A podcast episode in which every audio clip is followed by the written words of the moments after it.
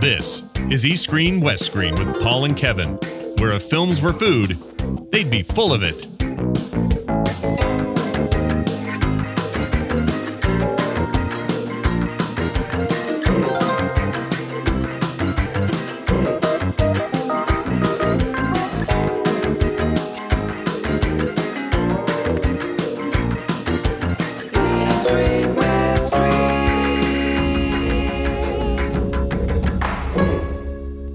Hi, everybody, and welcome back to another episode of East Screen, West Screen. I am your host, Paul Fox, and joining me, as always, from somewhere in the fragrant harbor is my good friend and co host, Mr. Kevin Ma. Good evening, Paul. Good evening, everybody.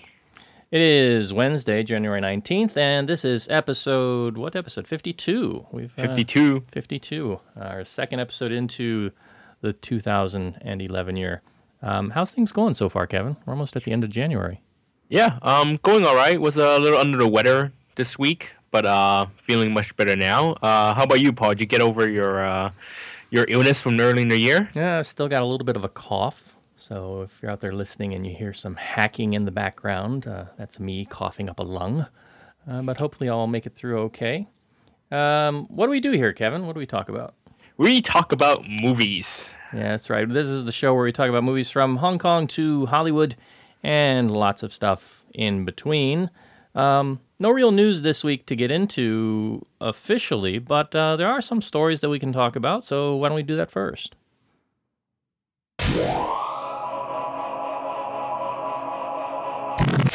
All right, so uh, Steve Jobs, nothing to do with movies really, unless you consider his affiliation with uh, Pixar, but apparently he's a little bit ill. I'm not sure how. Mean, uh, Steve Jobs is synonymous with the with the title Apple with the company, so I'm sure his his health and uh, his involvement in the company very much has to do with how the company does, uh, both in public relations and in terms of stock prices. Yeah, um, I don't know. I, am you know, get well, Steve. I Yeah, my, get I- well. I want my iPad too. Um, Well, I don't think him him being being sick might affect the iPad 2. Maybe only the iPhone 5. Yeah. Well, some people have been speculating. They said the stocks took a hit when the announcement was made, and they're speculating it might be somewhat serious because in his letter, he doesn't give a return date, and I guess he did last year. Um, so, you know, hopefully all is well because we love Apple and we want Steve to keep doing the things he's doing. All right, we had a little thing earlier this week called the Golden Globes. Um, I didn't watch it. I, as you may know, I'm not a big fan of award shows. I find them inanely boring. Uh, but Kevin, I think you caught a little bit of it. Yes, I watched the rerun of the show uh, when I got home that night. Um, I watched it mainly for uh, Ricky Gervais, um, his his, I guess his um, fu to Hollywood, so to speak. uh, very entertaining. Uh, he's he's really easy the best part of the show. Um, most of the awards are pretty predictable. Um, Social Network won the major awards: Best Director, Best Film. Um, as you know, as I wanted to, I guess. Um, Natalie Portman. Uh, Many Men's Goddess uh, won Best Actress for uh, Black Swan, uh, showing her little baby bump as she was on her stage. Um, and Boardwalk Empire, the uh, show uh, produced by Martin Scorsese um, about prohibition uh, in Atlantic City, uh, won Best TV Drama. Um, did you look at the results, Paul? I mean, any any anything that you wanna you know, you wanna give any comment about? No, I didn't really follow it too much. Uh, I was more interested in the whole uh, hubbub going on around Ricky Gervais and the, uh, the things that he was saying, and everybody's speculating now why was he, you know, why did he disappear for, I guess like forty five minutes or some some long period of time? Was he being uh, dressed down? And I, I was just more interested in some of the comments that you know other co- uh, other speakers were saying about him and about some of the some of the you know I guess somewhat harsh jokes and so harsh humor he was using.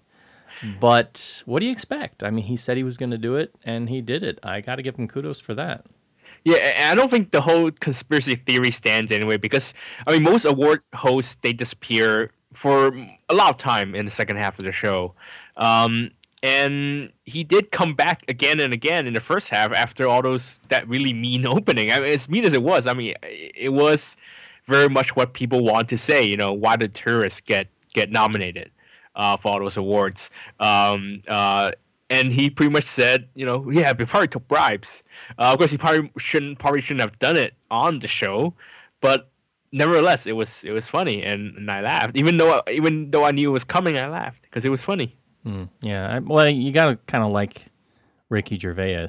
Um, if if you're not a fan of British humor or a fan of his particular style of humor, you probably would have found a lot of what he said uh, grating and possibly insulting. Um, you think he's going to get asked back next year? Oh no! I mean, even he doesn't expect to get asked back. Um, I believe the ex- exact quote was was uh, "I'll go effing mental." well, there you have it. All right. Uh, one of the things we haven't talked about so far this year is uh, some of our thoughts on our favorites and not so much favorites from 2010.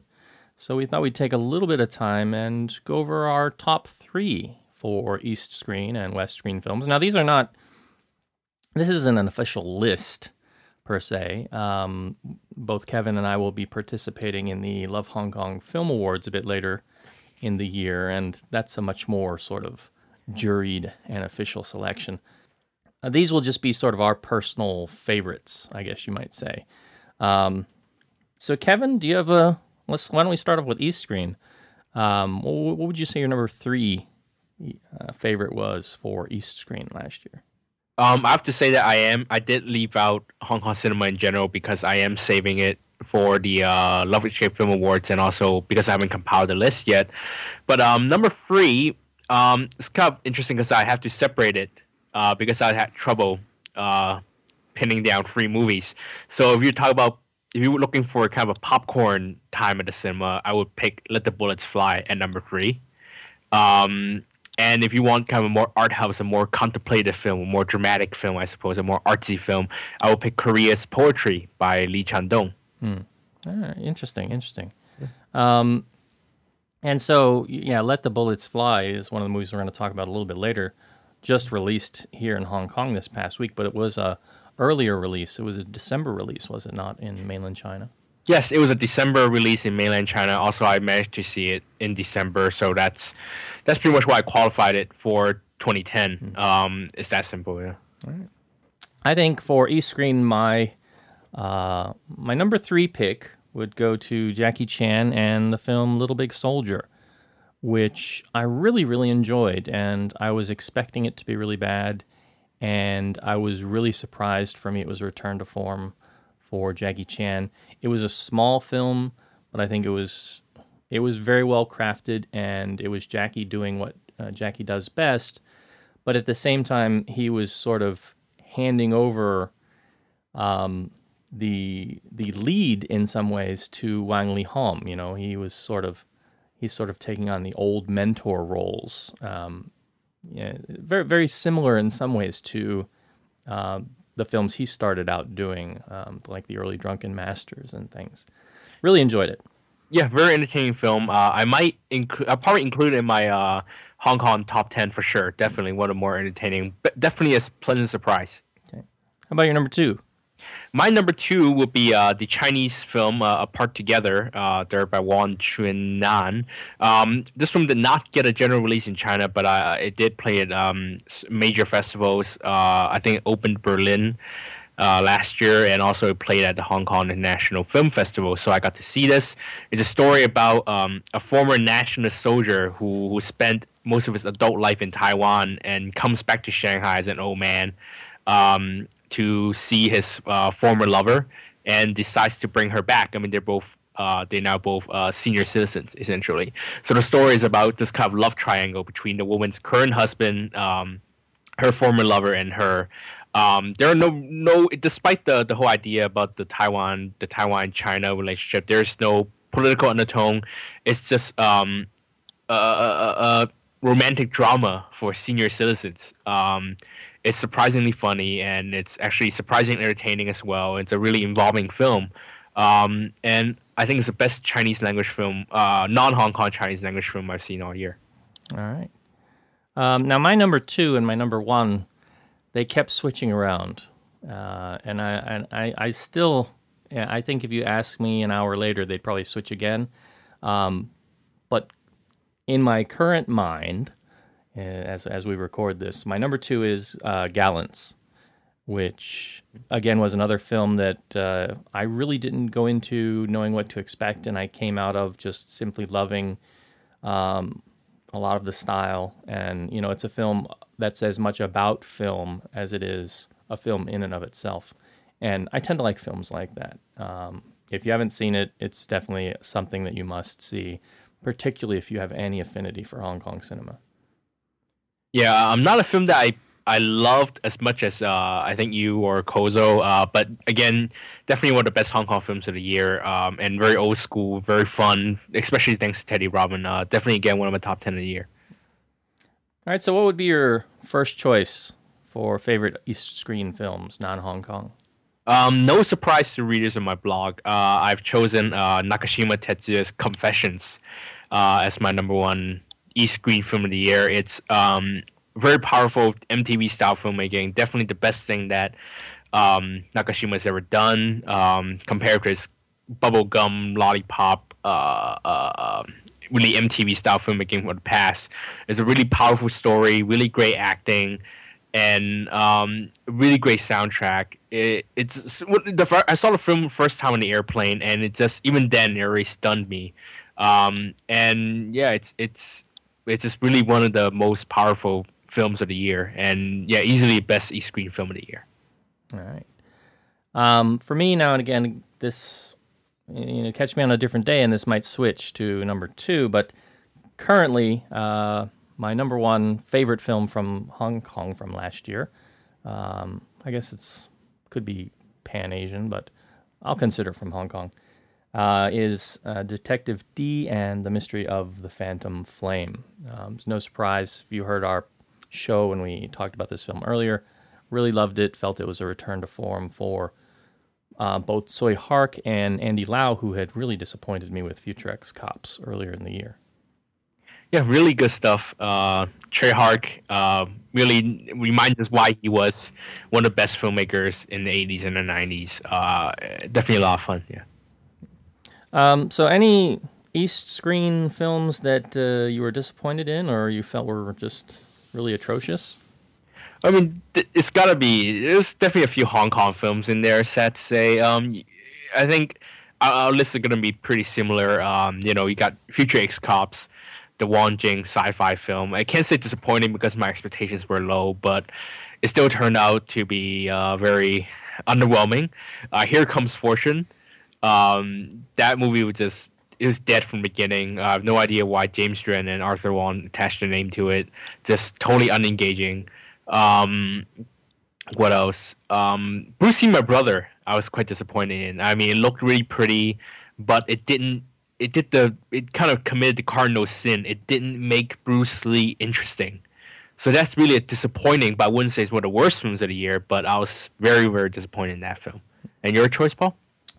Um, I, I'd say the three that were down there at the bottom, and a couple of those that you mentioned, um, I wrestled with, but the current bottom of the barrel, uh, as it stands right now, for me would have been Frozen, um, the film with uh, the two, uh, uh I can't remember their names.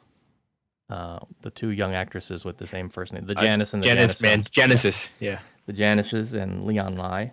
Oh yeah. Um, the the other one that really kind of took the wind out of my sails was the Jade and the Pearl, um, the the TVB film, and I think the bottom of the heap, at the very bottom, would have been Vampire Warriors, um, by our friend Mr. S. Y. Law.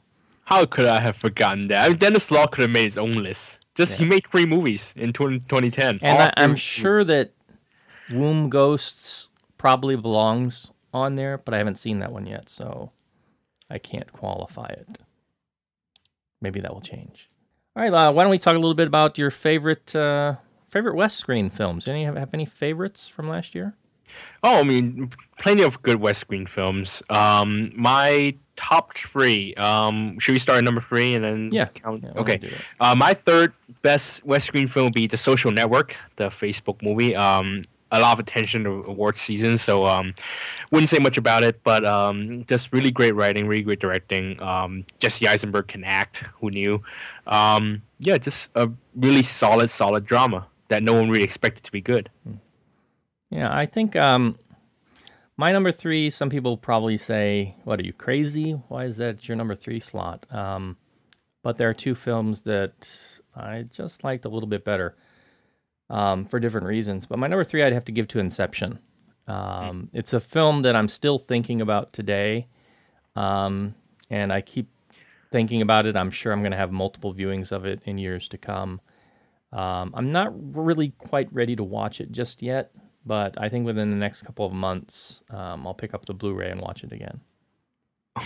Well, I'm not gonna call you crazy, Paul, because Inception is my number two West Screen of the uh, West Screen from the year.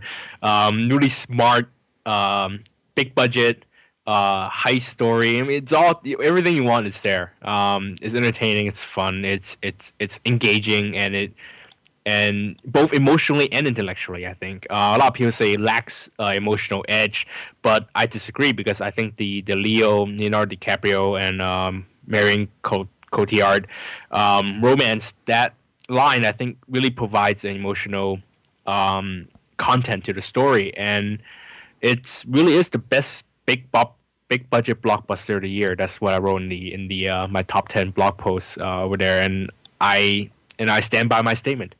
Yeah, was was a really good movie. I, I got into an interesting uh, Twitter discussion, a very short one, but um, somebody had asked the question. I think it was uh, one of the guys I podcasters I follow, Scott Johnson, had asked the question if if it wasn't Leo in that main role, who would you who could you see uh, taking up his role? And some pretty interesting responses. I, I posted. I, I I think I could see Matt Damon pulling it off. Somebody had said uh, George Clooney, but I think he's too old for the role. And it just some really interesting discussion on who- you know who who who do you think could replace Leo, um, and has still carried the role. I think Leo did a great job. And as I said, I'm not a big fan of Leo films typically, but I thought he was perfect. Uh, my number two, I've got to give to Scott Pilgrim. I know this is probably shocking for some people because Scott Pilgrim did quite poorly, but uh, Scott Pilgrim was a film I really related to. Um, I just started playing this game. I got a game for the Wii um, while I was in the States. It's called No More Heroes, and basically you play an assassin who's got this sword like a lightsaber, and he goes around and he's trying to climb the ranks of the world's 10 best assassins. So he's going around having to kill them all. Um, and as you kill bad guys, they turn into coins. And I'm sitting here playing this, I'm going, this is just like, you know, a lot of the visual imagery we had in Scott Pilgrim. I'm wondering if the, you know, director was uh, influenced by this game at all. Uh, and I just really enjoyed the film. Uh, I've watched it a few times already. Uh, I'm, I'm sure I'll watch it more. I know that some people really preferred uh, Kick-Ass when you talk, sort of talk about comic book movies of last year. Um, I thought Kick-Ass was okay, but for some reason Scott Pilgrim really stuck with me, and I, I just preferred it a whole lot more. Kevin, how about your number one? Oh, uh, my number. Oh yeah, my number one would be uh, the uh, Argentinian film "The Secret in Their Eyes." Um, this won the best foreign film at the Academy Awards last year, and uh, a lot of people were shocked because it beat uh, the White Ribbon. And actually, if they watched "The Secret in Their Eyes," they wouldn't be shocked because it's a very much um, traditional kind of police procedural, um, but it, it works much much better than a typical you know police crime movie. Uh, it's not really who done it. It's really kind of a how to catch the criminal that they already know who it is, and it takes this uh, decades long story. It's it's really involving. Um, there's a romance in there that that again is is really touching. There's kind of a buddy buddy angle between the uh, the main character and his kind of sidekick. Um, it's all it's all really by the books, but it's really amazing how well it works, even being by the books. Um, it's quite a powerful film.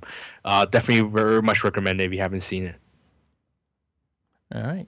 Um, so my number one favorite film from last year, uh, kind of an odd choice for me. um, even even as I think on it, because I'm I'm typically not a fan of these kinds of films, but I think it was the story and the way that the direction and the cinematography was handled that really keeps drawing me back to this film. And in particular, was the performance by the main actor, and that is the film Up in the Air, starring George Clooney. Um, I just really love this film. I've seen it like half a dozen times in the course of the past year. Originally in the theater, I watched it on a couple plane trips um, back and forth to the U.S.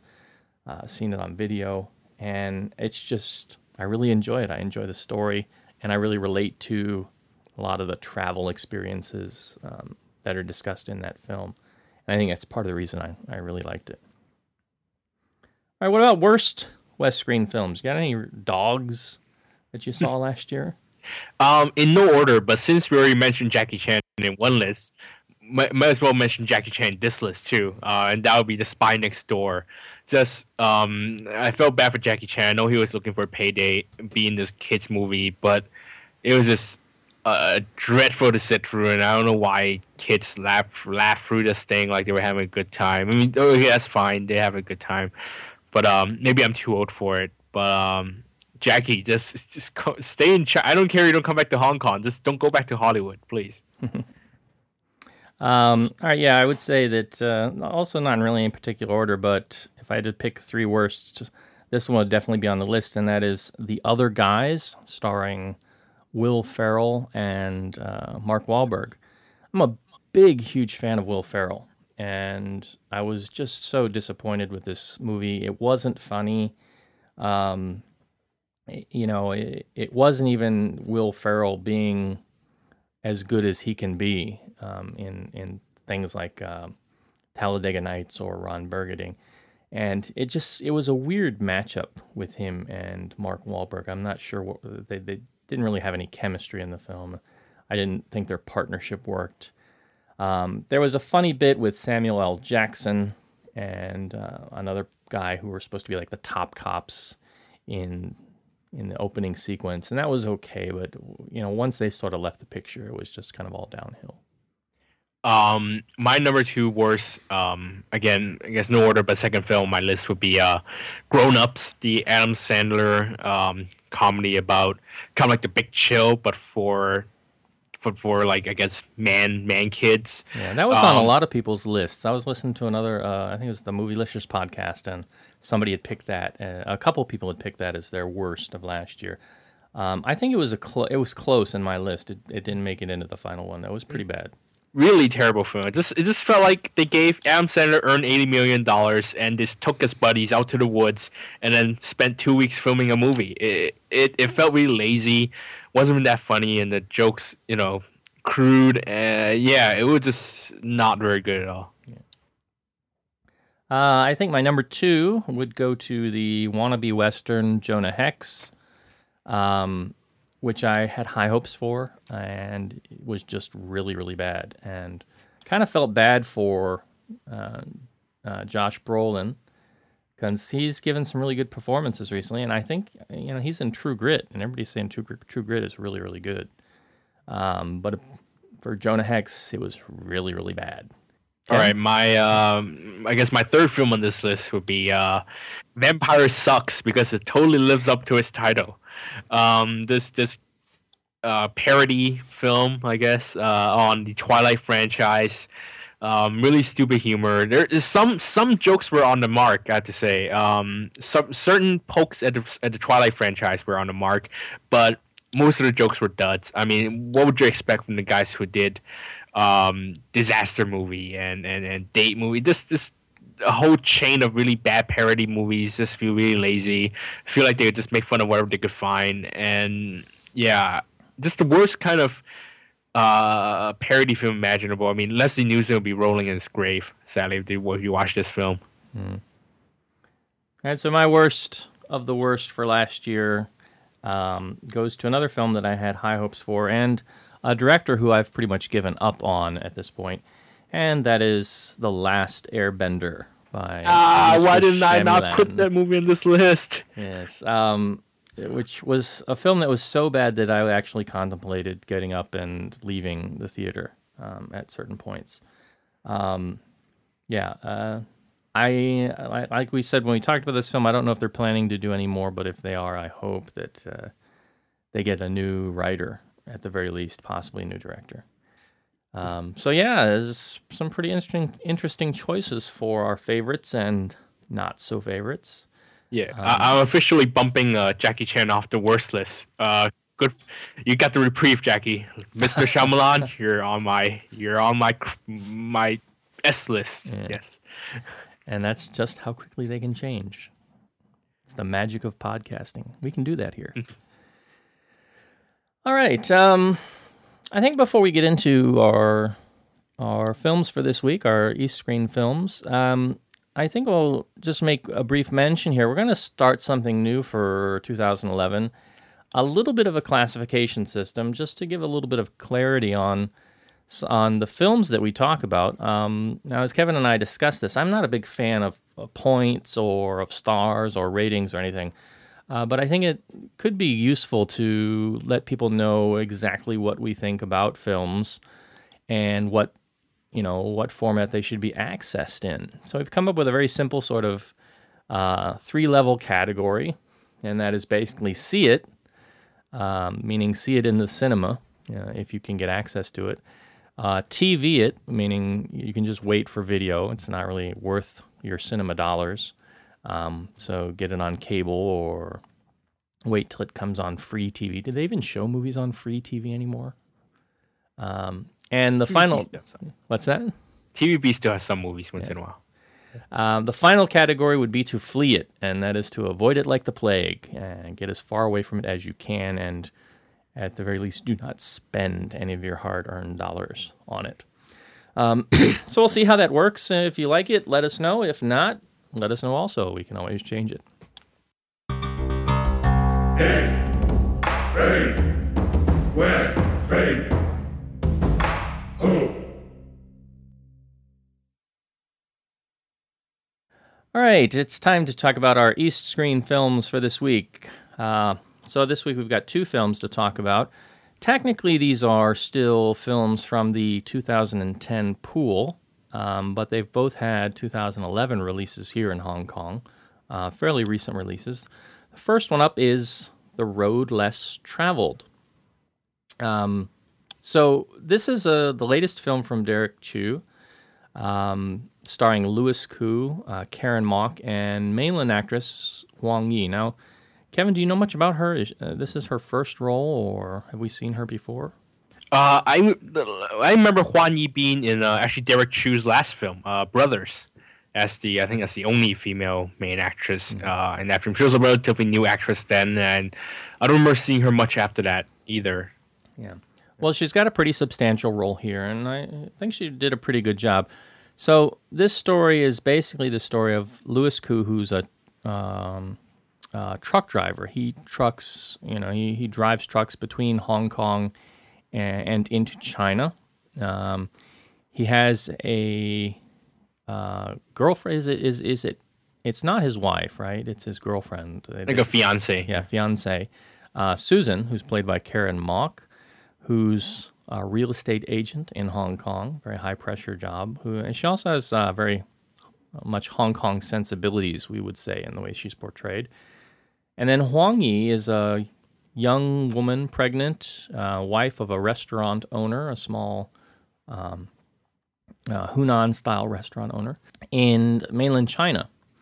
And uh, the film, the premise of the film, it's not really revealing too much in terms of spoilers if you watch the trailer, is that there's an accident. Um, Louis Koo uh, strikes the husband and kills him, and then he has to deal with sort of the aftermath of the accident, um, and his his emotions and um, the emotions of the wife um, are brought into the picture, and then he has encounters with uh, Huang Yi's character, who's named Yan, and he feels a deep sense of responsibility, and that sense of responsibility drives him to continue to encounter the character, even though she's not aware of who he actually is, that he's the man who, who ended up killing her husband.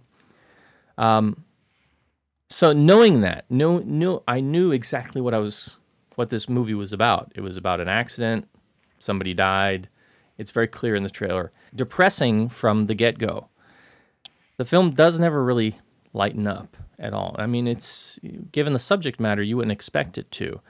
Um, but it's just one of those films that you know is sort of going to be this very dramatic, arduous deal.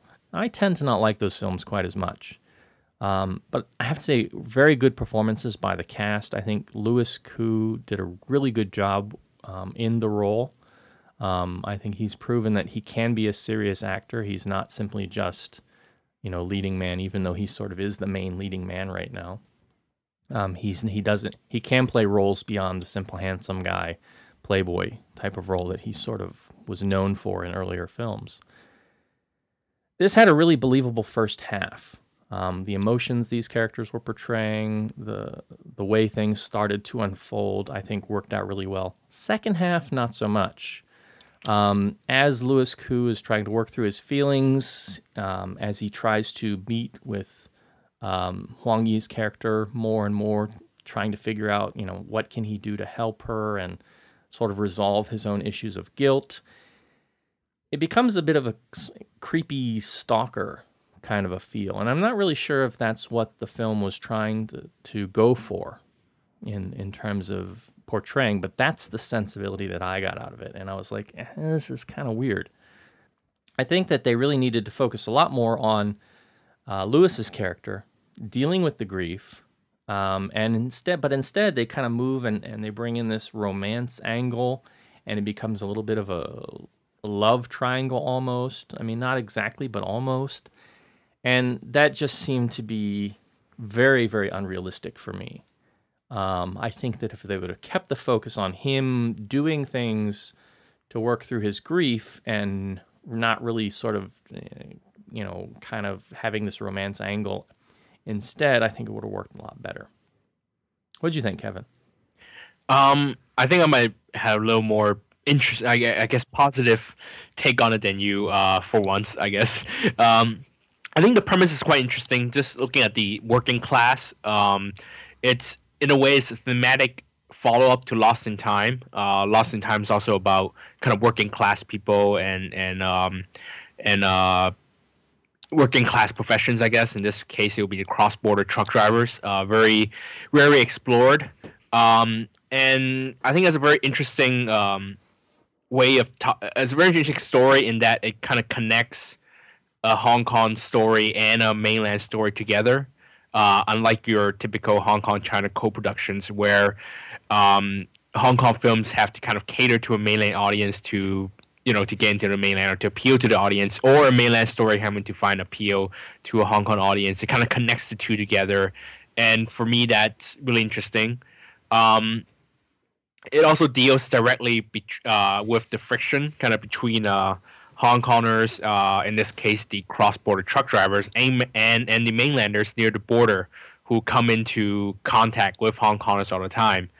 Um, just for those, is is I already give it uh, quite a lot of credit, and also you know the first half, like you said, it's fine. Um, it sets up the story real uh, fairly um, competent way. Uh, I wouldn't say entertaining, but it is uh, somewhat engaging. Um, Louis Koo is great, um, especially after playing kind of uh, two ends of a spectrum, either really wooden, kind of the way he did in Accident, or the really kind of slapstick comedy stuff uh, with uh, things like All's Well Ends Well, um, and then uh, the Wong Jing movies, things like that. Uh, so he kind of hits it in the middle here with a nice dramatic performance. Uh, even though the second half, when it gets into the melodramatic stuff, he doesn't do as well. Uh, Karen Mok is really good, despite the kind of um, materialistic, uh, almost unlikable Hong Konger uh, she's playing. Uh, I think she has a screen presence that makes her quite likable. Um, so it helps it helps get some sympathy for her character. Um, really, I I didn't. I didn't feel sympathy for her at all because they made her into this very materialistic, you know, workaholic kind of. Eh, I it it it really seemed like they were intentionally making Huang Yi's character a lot more sympathetic, a lot more feminine. Um, a lot more. I, I don't want to say attractive in the physical sense, but in a character sense, they were really.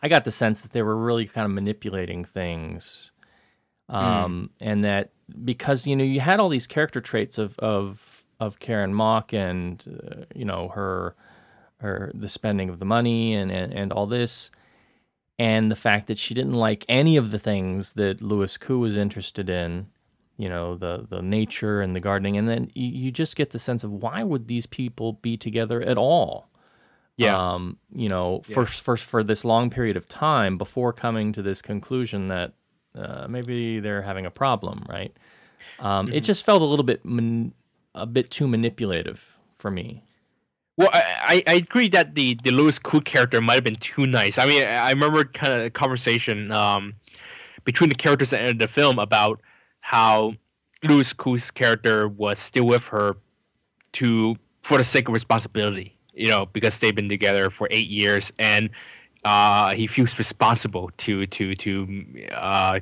to keep being with her, um, and also, you know.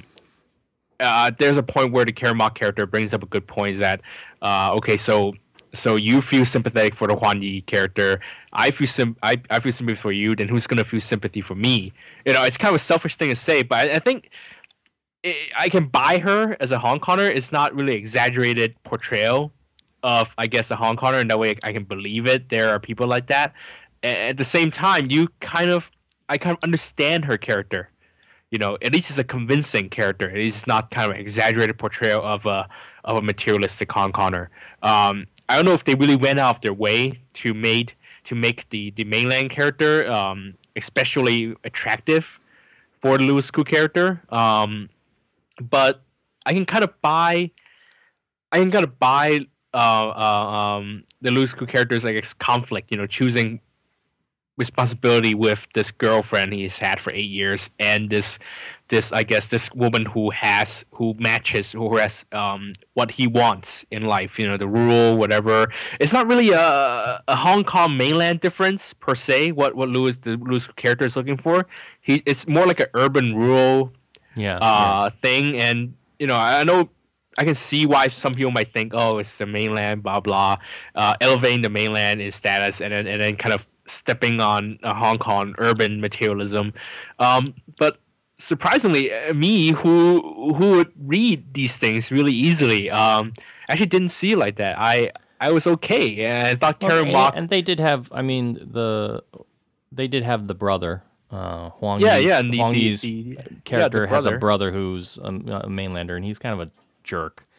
Um, so it was. I, I, didn't get the sense that they were. It, it, was an us versus them, but I do agree that it was sort of this urban, rural, you know, um, comparison that you know was definitely something that was very apparent in Louis Koo's character. Um, mm-hmm. that he had this affinity for the rural more than the urban.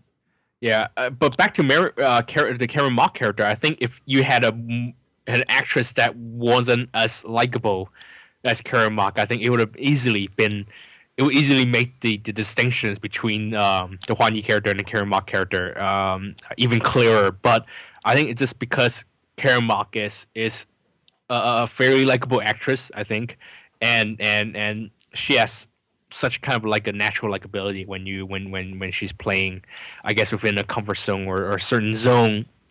Uh, it just kind of makes her character you know not as bad as it would be written on paper. Um, and I kind of I was kind of fine with her character. wasn't as bad as I know they do certain things to make her seem bad, but they also input these little moments that make her seem almost sympathetic at points. Even the little smoking scene outside the the with the with the uh, contrived best friend, um, that kind of added a little more to her, to her, more layer to her character. I think it made her a little more understandable. Um, but the problem is of the film is really in the second half. Uh, I think, like you said, when they were trying to put in the romance, um, it felt like they got to where they needed to go and wanted to go further, or or needed to, you know, make the film feel complete, and they had to put in this romance to complete the story. But it didn't really work. Um, and also, it, it, disappointing when you consider Derek Yee has did Lost in Time. Um, it's a somewhat similar film, also about grief and and and uh, working class. But Lost in Time was so much more interesting uh, when it was portraying the, the profession, when it was portraying the minibus drivers. Uh, felt like it kind of lacked the details uh, here about the cross border drivers, and that was a little disappointing. Um, but I think for its intentions, for the competent first half, it's really only disappointing when you consider the people who are involved. I mean, Derek Yee and Henry Fong, they did more than just producing. They were also uh, credited as associate scriptwriters, as in they were credited as working bits tidbits on the script, I guess. And also you have Derek Chiu, who who does you know fairly good human dramas. Um, I, I like this better than Brothers, where he was trying to do a big gangster action film. Uh, so you know it's okay film. I wouldn't say it's a it's a bad film. Um, I think in, in the new rating wise, I would say TV it. Yeah, I, I would agree. I would say worth seeing on video. I, w- I think I would have preferred it on video, especially where I could like pause it and let some of the you know the more uh, overly dramatic moments work their way out of my system and then go back and and endure it a little bit more. Um, and I, it may be you know, I, I may be a bit harsh on it because again I don't I really don't like these kind of movies that are so heavy in tone. Um, but the performances of the three leads are really really good and I'd say if you can see it on video it's definitely worth seeing. All right, our next East Screen film for this week is Let the Bullets Fly. Um, Kevin, why don't you give us a quick rundown of the story for this? Okay, yeah. Um, Let the Bullets Fly, as I as I mentioned earlier, is one of my favorite East Screen films of the year. Um, it's the fourth film from uh, actor director Jiang Wen, who did um, In the Heat of the Sun, um, Devil on the Doorstep, and The Sun Also Rises. This is easily his most commercial film, um, both, I guess, in, in box office and in budget. Um, this time he adapts a novel and it's kind of a Western, uh, the good, the bad, the weird kind of story, um, starring Jiang Wen himself uh, as the good, uh, Chow Yun Fat as uh, the bad, and uh, Ge You, who is also If You're the One Too, which we'll talk about, I think, later on in, in a later episode, um, as the weird. Um, the story is kind of convoluted. Uh, I wouldn't say convoluted, sorry, complicated. So I'll uh, just kind of give a simplified version. Very simple. Um, Ge You plays um, a governor. The year is 1920. The, the government is in chaos, and, and people can buy government posts kind of um, with money. So Ge You has bought who's been doing this for years, has bought another governor post at a um, uh, at a, at a place called Goosetown, and uh, as he's on the way in the train with his wife and his uh, counselor, he's uh, attacked by a group of bandits uh, led by Jiang Wen. Um, and so with the um, everyone else dead but him and his wife, played by Carina Lau, uh, Ge You tells the bandit that he is actually only the counselor and he's heading to Goosetown um, to to take over the post. So the Jiang Wen character says, "Okay, fine, I'll I'll take over as the uh, governor." Um, to to make some money, so that together they, they march into Goosetown, where Chow Yun Fat plays playing Huang is he's kind of the bully of the town. He's um, he's a gangster. He's not really a governor, but he is, uh, in fact, de facto, I guess, um, mayor uh, the owner of the city. So the the rest of the film is about how Jiang Wen, um, the the bandit, um, fights Yun Fat, the the the gangster leader, and with Ge You in the middle. Um, because I don't want to review too much about the film later on, so I don't want to talk about what drives the entire conflict, but that's essentially the most of the film. Um, it's easily the most entertaining Chinese commercial film uh, of 2010. Um, I've seen a few Chinese commercial films, and I and I dare I say I highlight the word commercial because I picked uh, Part Together as a as a better film, but uh, commercial film wise, this really is the most entertaining. It's it's a lot of fun. Um, as one can expect, Jiang Wen is an actor. He, he was originally an actor. He is an actor turned director, so obviously he's good. Chow Yun Fat is great, uh, doing his kind of over the top villain thing, and Ge You is also great, doing the the comedic, kind of comic relief, uh, kind of a coward uh, character who who's kind of backstabbing everyone. Um, and they're good individually, but they're even better um, when they're together on screen. There's a, a scene, I think half an hour in, a 10 minute scene where they're, it's just the freedom talking, and it's easily really the best scene, I think, in that first half of the film. Um, as I mentioned, since the best part, best scene of the film is the free talking, then one can expect that dialogue would fly really quickly between the three. Um, I think the the note I wrote here is that the dialogue flies even faster than the bullets. Um, there's a lot of banter going on. Um, almost seems kind of like the Aaron Sorkin type, where everyone has kind of witty response to everything, and they go back back and forth really quickly. So it might be really hard to get for a non-Mandarin audience. Um, even I couldn't pick up everything the first time I watched it. Uh, meanwhile, my girlfriend, who who speaks Mandarin, was sitting next to me, and, and she's just eating everything up. Uh, and I'm just kind of pick. I'm just kind of catching up most of the time, and it's really fun when you get them. And yeah, that's really the best part of the film. Um, it's really smartly written, both in terms of dialogue and the plot. Uh, there's a lot of kind of back and forth, the the backstabbings and and what each side brings out to elevate, escalate the game, and it's just really fun to see what what the next next escalation would be. Um, but I, I think um, what my party, I guess the people watched it with some one or two of them had kind of criticized it that the film was kind of cartoonish, and I don't know why I accepted it so easily. I guess because I knew what kind of director Jiang Wen was. I guess I could ex- and and the fact that it kind of started off as a comedy and and just kind of if you watch the entire film as a comedy, it will make the cartoonish stuff uh, a lot more easy to accept, accept. So even in my review, uh, the one that I wrote for the blog, I said this really is a comedy more than an action film, more so than a than a western film. So if we expect a comedy, I think uh, it will make the really over the top cartoonish stuff a lot easier to accept, and it's much easier to get along with the get get on with the ride if you um, play along as a comedy. Even though the comedy is really dark and at points really violent, um, it never really is supposed to be taken seriously. Um, even though again it's really bloody. Um, so it really worked much better as a comedy than an action film, even though you know the title is you know let the bullets fly. Um, it what I like the most about it, I guess, is that Jiang Wen. You couldn't say that you can't say Jiang Wen is a commercial director, but he's really made a movie that's that can really balance the two. Um, the kind of more, I guess, how do I say? It doesn't really pander to a commercial audience. It doesn't play anything easier. It doesn't play anything more obvious for a commercial audience to get, but it never really alienates them with has a really surreal, strange sense of humor, but in the same way, it's still really funny. So that's why I kind of like how it balances the two together. And the most brilliant part is that it, it it really opens itself to a lot of interpretations, uh, political interpretations, uh, specifically. Um, you could say it's it's it's pro socialism at the same time. Uh, you could say it's anti socialism. You could say it's pro Chinese people. You could say it's anti Chinese people. It it has many different ways to interpret it, and I can tell you that Jiang Wen would never openly admit to any of them. Um, obviously, he's not going to admit to the the, the critical the, the, the parts that are critical to China, and obviously he's not going to admit to to it being uh, China friendly either.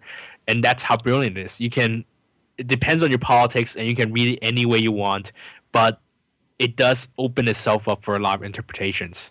Um, Paul, uh, what did you think about the film? Did you like it as much as I did? Yeah, I, I really enjoyed it. Um, but that being said, I'm going to pick it apart now because uh, there were some there were some things that I did have some problems with. Um, first, it takes place in you know 1920s uh, China, which is the sort of the warlord period. Even though the nationalists were in control, um, there were a lot of areas that were under the control of these regional warlords, and this is like a period when, which is attributed somewhat to the old west of the U.S.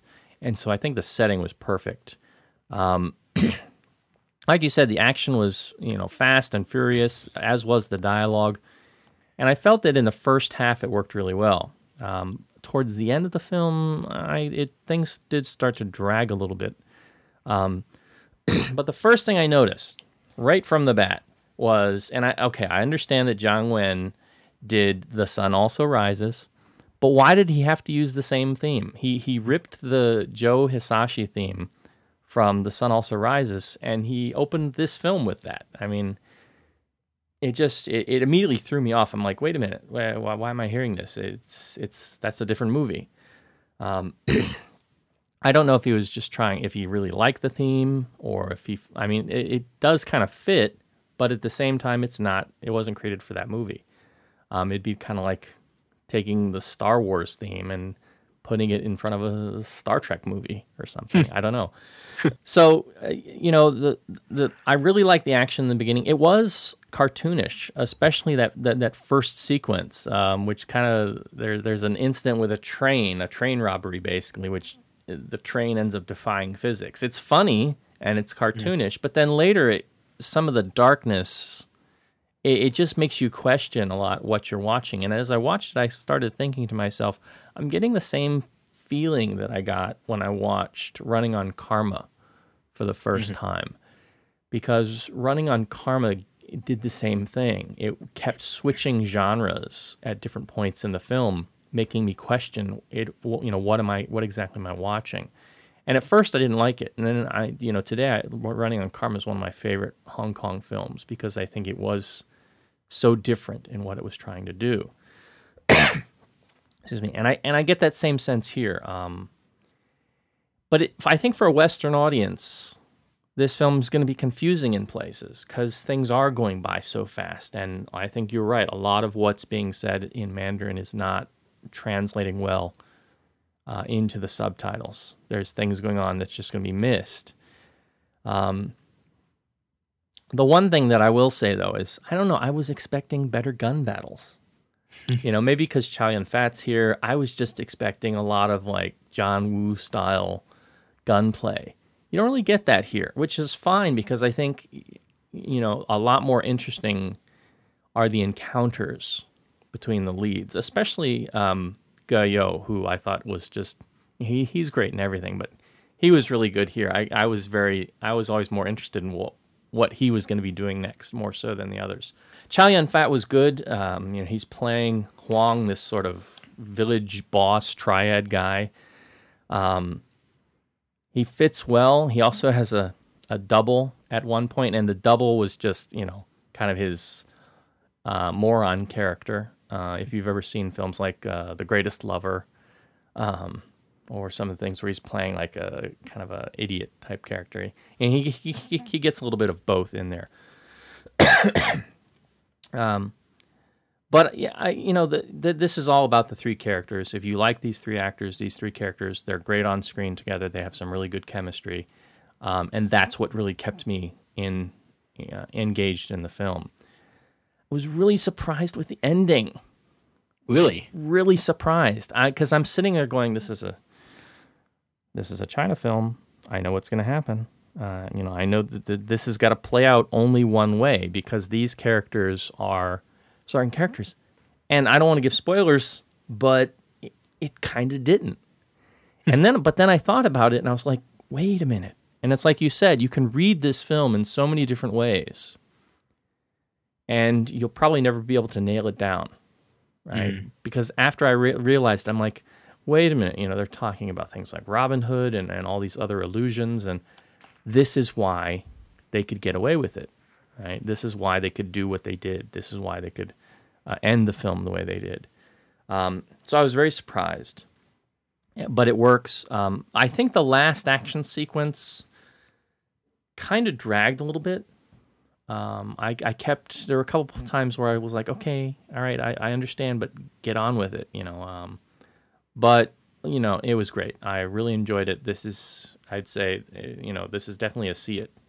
Um, if it's in a cinema on a big screen, you got to see it. Definitely see it, see it. Yeah, see it.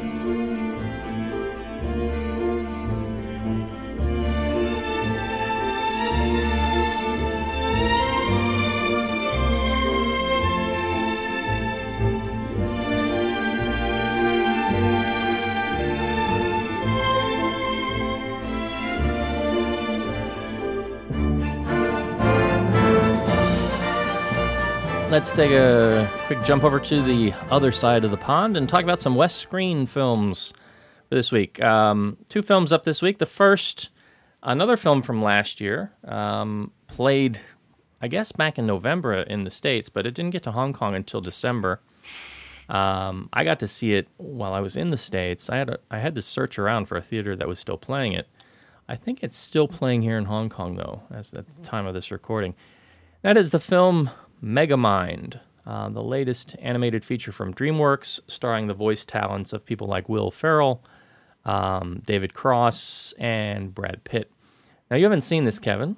No, I haven't. I I, do, I am interested in it though, but I just couldn't find the time to see it. It didn't really get a lot of uh, a lot of buzz in the states and, and on the web. Um, I, I went and looked up the figures. It did fairly well. Um, you know, it got some fairly good praise um, from critics in certain circles. Um, but a lot of people felt that it was kind of rehashing things that had been done before. And, and in a sense, they're right. Um, but it's a really good premise. It basically is the story of what if you had a supervillain and, you know, his arch rival, a, a big superhero, kind of Superman like character.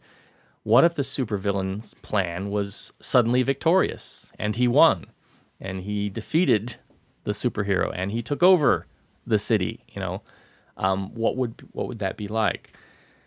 Um, and so the plot line, in some ways, has some similarities to Despicable Me because it, the you know, the the central protagonist here is actually an antagonistic style character, an anti-hero.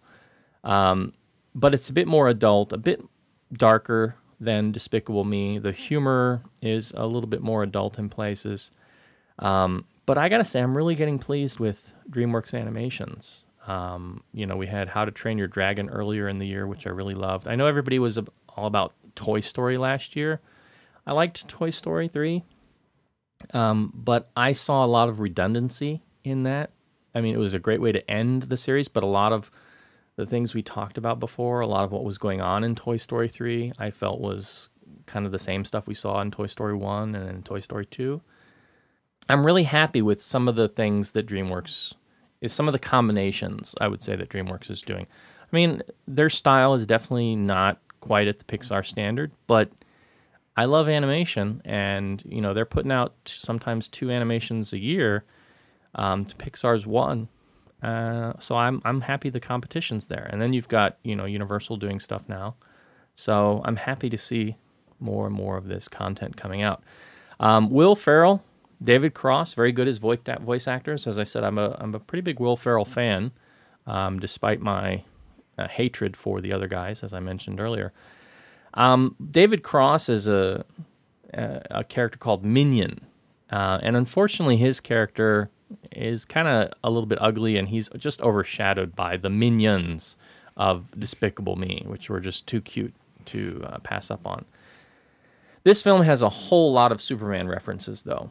Um, and in fact, Megamind as a character, his life is sort of a parallel of Superman's life. Um, and, and, in uh, in the case here, it's not called Superman; uh, it's Metro Man, the defender of Metro City, um, as his rival, uh, who's voiced by Brad Pitt.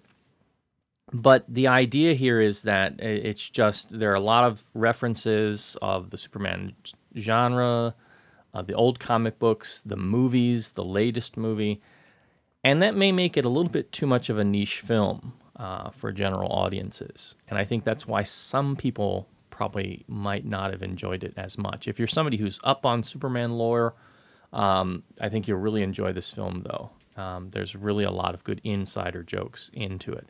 Um, as I said, Will Ferrell, I think, does a great voice here. Um, he's not simply being, you know, the the um, Ron Burgundy character or the typical Will Ferrell character. He actually has a, a very distinctive character as Megamind here, um, who becomes likable. He become you know anti-hero becomes a hero at a point, and basically the plot is he defeats his nemesis and he finds himself in control of the city, and then he feels lost. You know, he's like, oh, he, he no longer has somebody to go up against, and, and he feels his life has no meaning. So he decides he's going to make a new hero um, to be his, you know, his rival. Um, and he creates a character who's voiced by Jonah Hill, and that character ends up being even worse than he is as a villain. He doesn't want to be a hero. He just wants sort of his own way, and he's very selfish. And he ends up having to uh, make a choice of what to do with this new creation of his.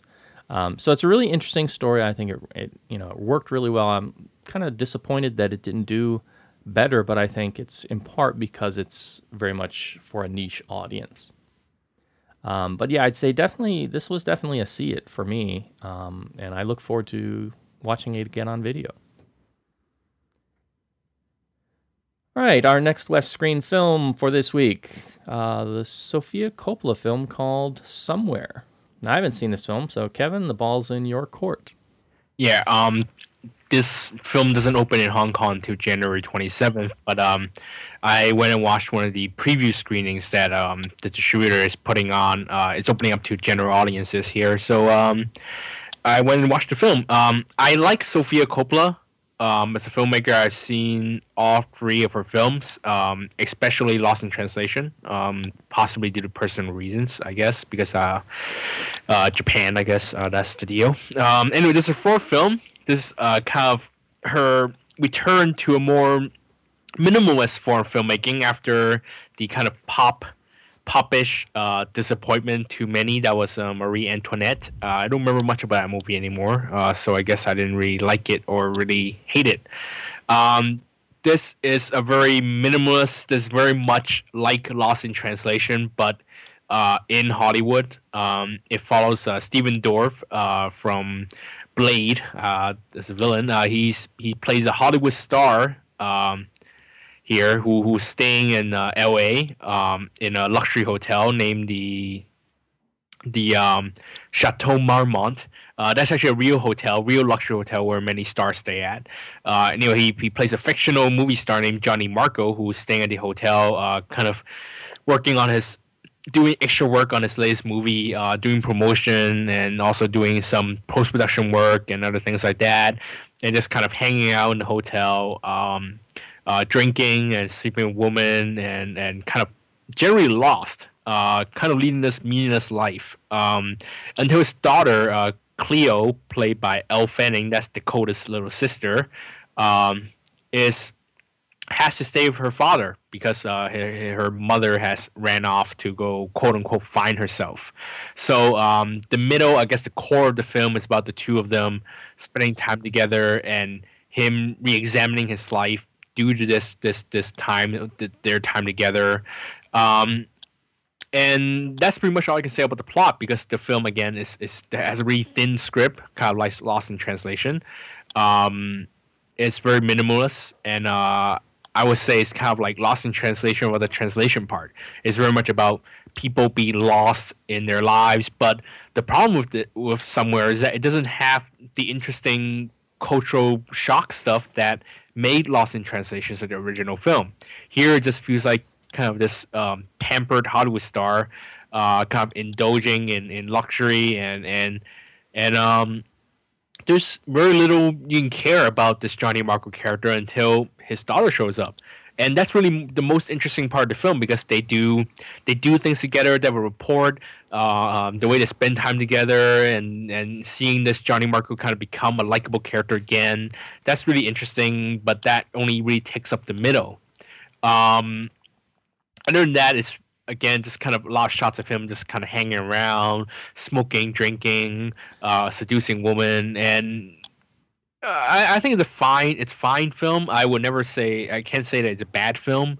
Uh, I think Sofia Coppola has this this character, two character uh, relationship kind of type movies. I think she has it down, uh, especially in the art house sense. Um, in art house filmmaking sense, I think she has it quite down quite well.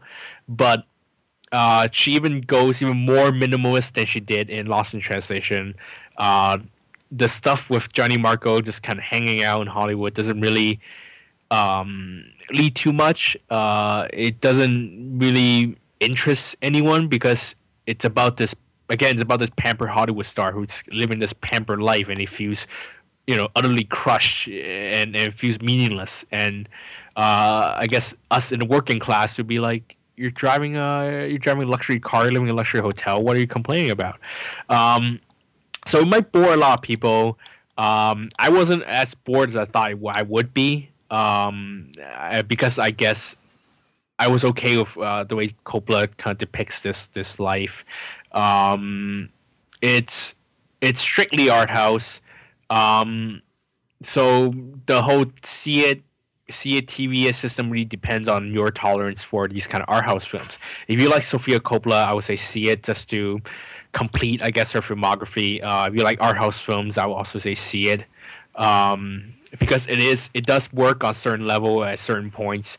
But if you're not of these two dispositions, I would say TV it. Uh, even if you can't stand minimalist movies like this, uh, then I would even say skip it. What about uh, Ellie Fanning? Is she got the uh, same acting chops as her sister? No, she's she's quite good, quite natural in the film.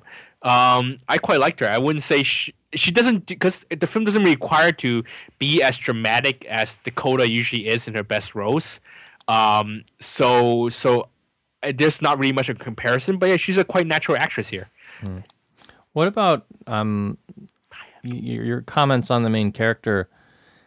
It it seems like because when I watched the trailer, you know, you get this sense that it's about a star who's bored, but it seems to me that, like you were saying, it would be very difficult for a general audience to relate to him. So, in some ways, it seems like this is sort of an inside joke or an inside, you know, an, an, insider's perspective about, you know, maybe people that she knows or or grew up knowing who don't seem to have an appreciation of the lifestyle and the type of work that they get to do.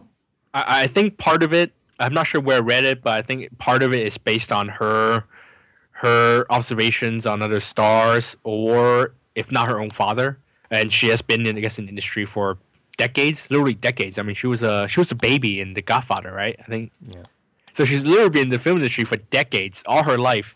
So I, I wouldn't be surprised if a lot of these based on her own personal uh, observations. And for those who are interested in seeing, I guess, a Star's life, at literally one point, Benicio del Toro has a cameo as himself in the Chateau Marmont, just kind of showing up and hanging out. And um, a review I read by Roger Ebert says, yeah, you wouldn't be surprised if Benicio del Toro really was just living at the hotel when they're shooting the movie and decided to do a cameo. Mm. Um, and it does feel real in that perspective, but again, it really depends on how much, how interested you are at these kind of films because again it, it is lost in translation or the translation so it, it loses that cultural shock that that interesting point to the film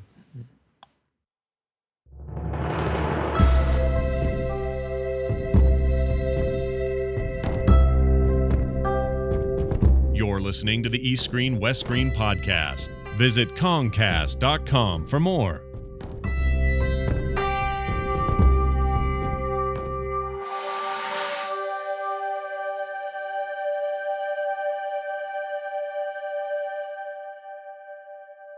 All right. Well, I think that's going to wrap up our film discussion for this episode. Uh, comments. We got a comment last time from Matt S. talking about Tron Legacy. And he says, For him, it's a challenge to nail down opinions on films like Tron Legacy or um, Indiana Jones uh, Kingdom of the Crystal Skull, which was sort of another film that um, was very much rooted in the fan community that a lot of people had sort of nerd rage about um, once it came out because they felt it, you know, kind of moved away from the tone or the feel of the originals. Um, he says the originals are tied up in a warm glow of nostalgia. Yeah, I would agree with that. Um, mm-hmm. They're a huge influence during formative years. Um, and so yeah, it can and tend to be a bit of a letdown. Um, he says he felt there was just not a lot to the movie, and yeah, I think that pretty much mirrors some of uh, my feelings on it. um, but he says my initial impression was that I enjoyed it more than uh, Indy Four. Um, he says my nephew is around the age I was when the original came out. He was excited to see it and borrowed my copy of the first film to watch beforehand. He liked them both, Now he can watch Tron whenever he wants on his iPod Touch. Um, and he says it would have been nice if Tron would have reflected some of those advances, some of the things we talked about, um, where you know technology and the way we interact has gotten to a point, and that just you know didn't seem to be reflected in the film at all. Um, but yeah, his, uh, I, I agree with a lot of what uh, he says there, especially this sense of you know we've got these old films, they're classics to us, and somebody comes along and changes a few things, and we all become you know nerd hulks and like, oh, you messed up our movie. Sorry, I did like Indy 4 more than Tron Legacy though. Did you? I I didn't have as much of a problem with Indy Four as a lot of my friends did. Um, you know the the nuking the fridge thing though that was kind of hard to take. In the third film, they land a plane or from the Hindenburg. and- Yeah, I know, I know, thing. and I you know I know that on forums people were saying, oh, you know, well, Indy could survive a nuclear blast because he drunk he had taken a drink from. You know the Holy Grail, so therefore he's like part immortal. And yeah, I I read all the excuses and everything. Is I'm sorry, but I still have a hard time buying that a, a- fridge is going to survive a nuclear blast. Raider Lost Ark. They they, they flew off a plane on a on a, on a raft. Yeah. All right. Uh, so thanks to Matt S for his comments. Um, also, I want to throw out a quick regards to a friend of the show and a friend of ours personally here in Hong Kong. Uh, that is Hong Kong Dave, as he goes by on the forums. Going through a bit of a rough patch right now. I won't get into details about that, um, but just want to let him know that our thoughts are with him. So that's going to wrap things up for this episode. As always, you can visit us over at the website. That is www.kongcast.com. Um, or you can drop us a message over on iTunes. We'd love to hear from you there. Um, drop us a, a five star review. That would be great as well. Uh, you can follow us on Twitter. Uh, you can find me on twitter.com slash foxlore. And you can find Mr. Ma at the same address, just change it to twitter.com slash the golden rock. Um, you can also find Mr. Ma's writings out there on the web. Where can they find you, sir? Uh, you can read my blog over at lovehkfilm.com. I am the Golden Rock. Um, I do plan to update again sometime this century. Um, and I also sometimes write movie reviews on both lovehkfilm.com and on w- www.ypmovies.com.hk. Uh, upcoming reviews on Love HK Film should be uh, The Road Less Travel, uh, I am hoping to write Norwegian Wood and Confessions. Um, those are a long time coming, so I hope to get to those. Um, and also, you can find me at the uh, Yes Asia Yum Cha section. Sometimes I do write under the name Rockman. Yeah. All right.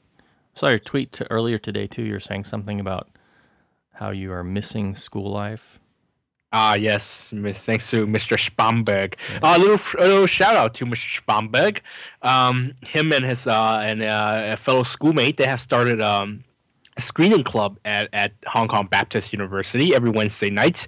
They will be doing screenings at the film club titled Screening Under the Influence. I will be acting as a title consultant from time to time, and we'll be screening uh, with a nice HD projector and a Blu-ray player, uh, some good contemporary classics on Blu-ray. So that's a week weekly uh, Wednesday nights uh, at Hong Kong Baptist University. You can talk to me uh, for a little more details. Um, but yeah, it would be great if you guys in Hong Kong would show up. All right. Sounds good. And if you're coming through Hong Kong and you want more details, just uh, shoot us an email over at the show. That email is eastscreen at gmail.com. So I think that's going to wrap things up. Final thoughts, Mr. Ma? Um, no, just can't wait for New New Year. Yeah, uh, going to get a lot of red packets. Yeah. A couple of your uh, movie buddies are now married, meaning we have to give out money. I'll see you guys at the movies. All right, that's going to do it for us. Uh, we'll see you next time on episode 53. We'll be talking about If You Are the One, too, and Andy Lau's latest Shaolin. Boom. Can't wait. So, as always, we will wish you good viewing, and we'll see you next time. See you next time, everybody.